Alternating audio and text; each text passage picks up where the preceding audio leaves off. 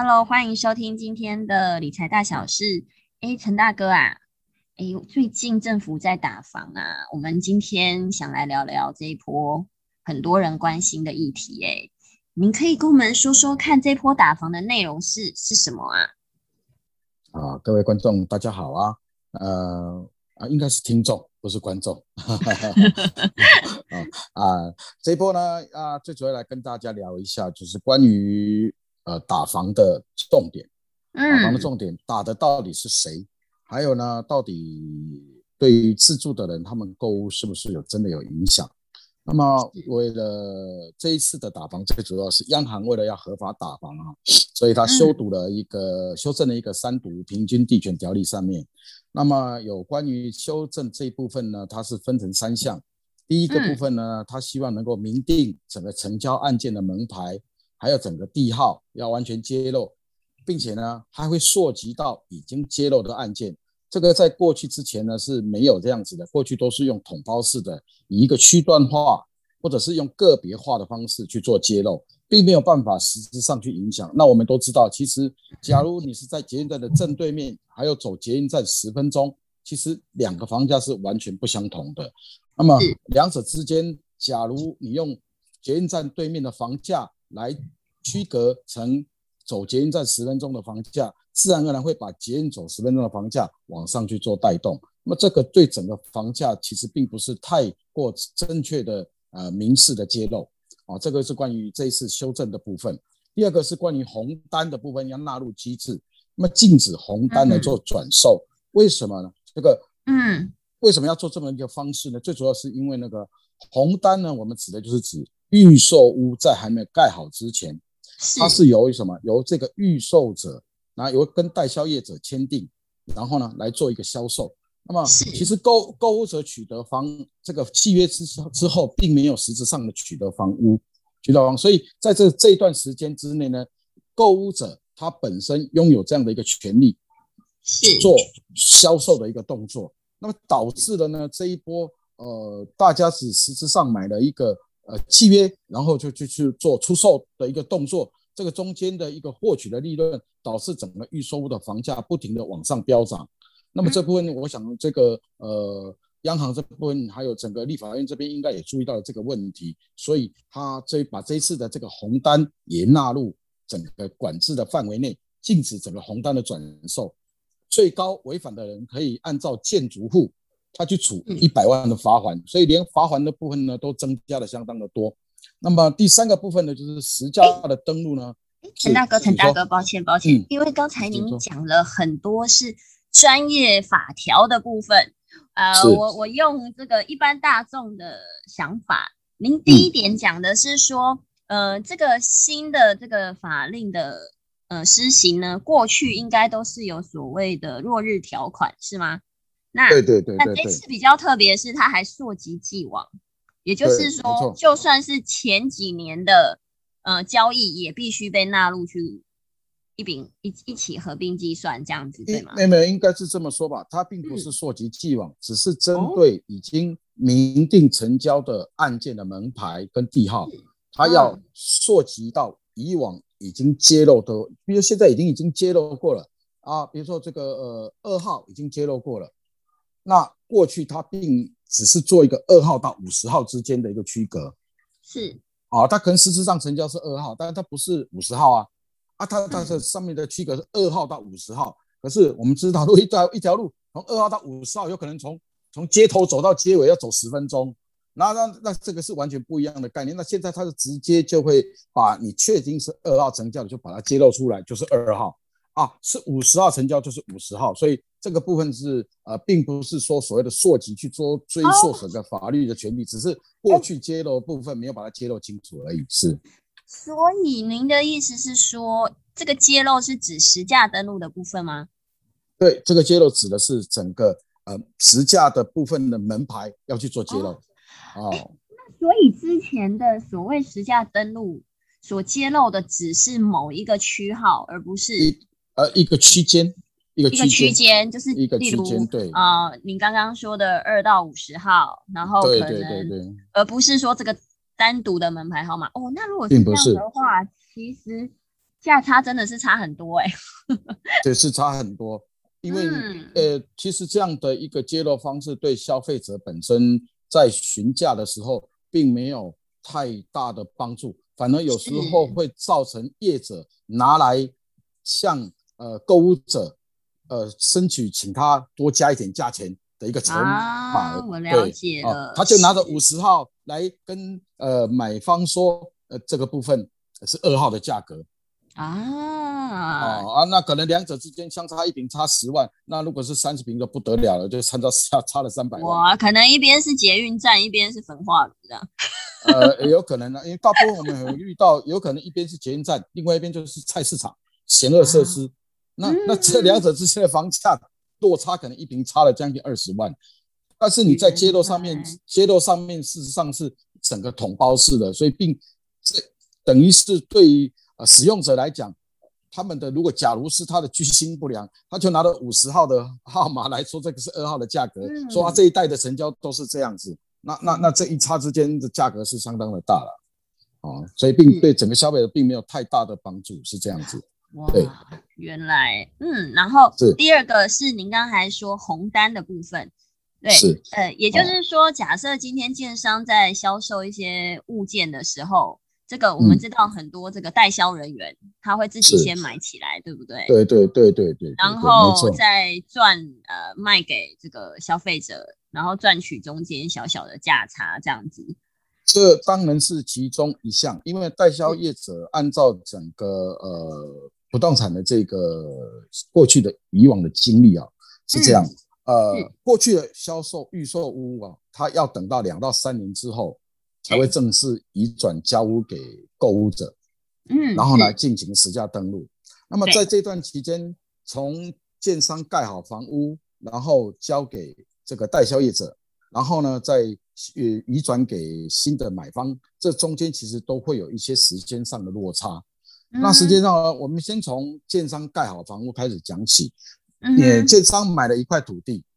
然后呢，他评估完毕之后。经过合理的价格计算，他认为他赚取合理的价格，于是呢，他就开始呢，呃，把它评估完毕。比如说，这个房子是一平定价为五十万，对于是呢，五十万之后，他就在市场进行销售。那么他会进行给谁做销售？给代销业者做销售。那代销业者接到这个案子之后呢，双方之间呢就成立了一个契约，成立一个契约，那么就以五十万一平来对对外销售。假如销售的状况啊不好，也许会再做调整。假如销售的状况很好，也许代销业者会先保留一些房屋，比如说会保留十户、二十户啊。是，那你保留十户、二十户的情况之下，有可能他会做一个什么动作？因为他就会先把它买起来。买起来啊，那那买起来的情况，因为并不需要红这个红单的这个部分，我们就把它买起来部分，就是成立的这个部分买卖的契约，就称之为红单。嗯，呃啊，那那红单签署完毕之后，这个契约就正式成立。哎，也就是可以说就是定金的意思嘛？对，也就是说代销业者只需要拿一部分小小的定金。是。然后就可以把这一个契约订立下来。接下来他需要做的事情是把房屋加高出售。诶，那他也不需要去真的申请贷款这件事情，并不需要，都不需要，因为它只是一个契约啊，只是一个契约，于是乎就有可能他呃，可能当然增加多或少我们不好讲啊，也许一瓶增加两万块。你看看，如果是呃三十瓶就增就变多了六十万了，那他再把这张红单卖给第三人，是，对，卖给第三人，那只不过就是一个转约的动作而已，其实中间并没有经过整个地震的部分的移转，或者经过税金上面的计算。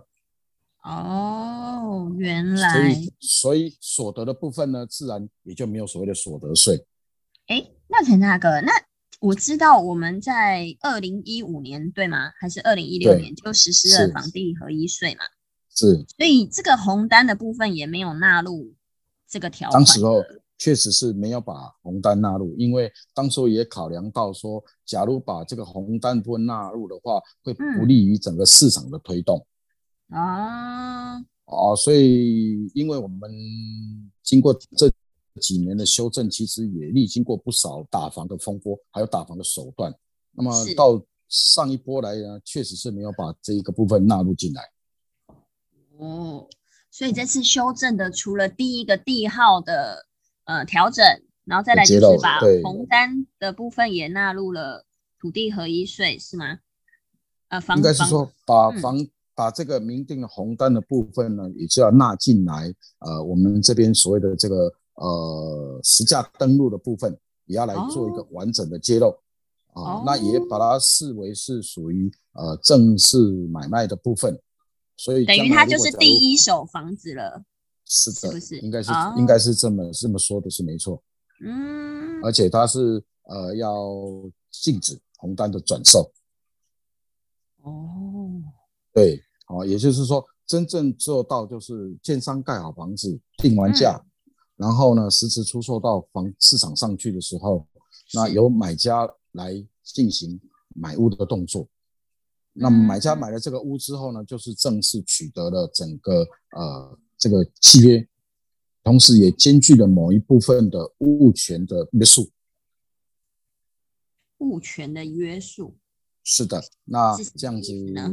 所谓的物权约束，就是说啊，他必须事实上真正的要来做实价的登录，确定说你这个已经是有成交。哦，有成交，然后把它揭露出来啊，这样大家才知道说哦，原来这边是定价五十万，而不需要是说为了啊，你你你可能第一手先买了五十万，那一你第二手又转让红单就变成买五十二万，那第三手变五十四万，那第四手变成五十五万，所以一直越到后面呢，因为房价一直不停不停，可能一直往上高，就越演越烈，所以到最后可能买到的人可能差价从呃五十万差价到六十万都有可能，是。哎，对，那如果假如他揭露出来说啊，成交就是五十万，那每一个去成交的人他去看，哎，就是五十万的成交，所以双方之间心中就有一把尺在，嗯，啊，有一把尺在，然后呢，呃，能够达到真正的房价的公开透明，啊，不要解，等于是解决了整个交易资讯之间不对称的问题，嗯，哦，那这样子双方呢就能回归到呃正式而合理的这个成交的价格。了解，哎，也给给也等于是呃，不让这个炒作者有一些炒作的空间了。那这样子的话，政府这次法令其实他达到的人是谁呀？是这些代销 代销业者吗？呃呃，应该这么说吧，也不一定是打到是谁针对的打的。其实政府这次打的最主要是呃，最关键的是那些快速度的。快速度的不是真心的想要持有房屋使用的人，他最主要是打这些人，就是你立马就是把这个房屋当做是一个投资的一个器具，而不是一个使用的器具，所以他打的是这样的一个人，所以未必是什么人，也许是代销业者，也许是投资客，不一定啊，不一定。啊，那他就是尽量限制你，就是不让你在短时间之内去做移转。然后呢，把一些比较呃不够资讯不够透明的部分啊，包括整个门牌的揭露，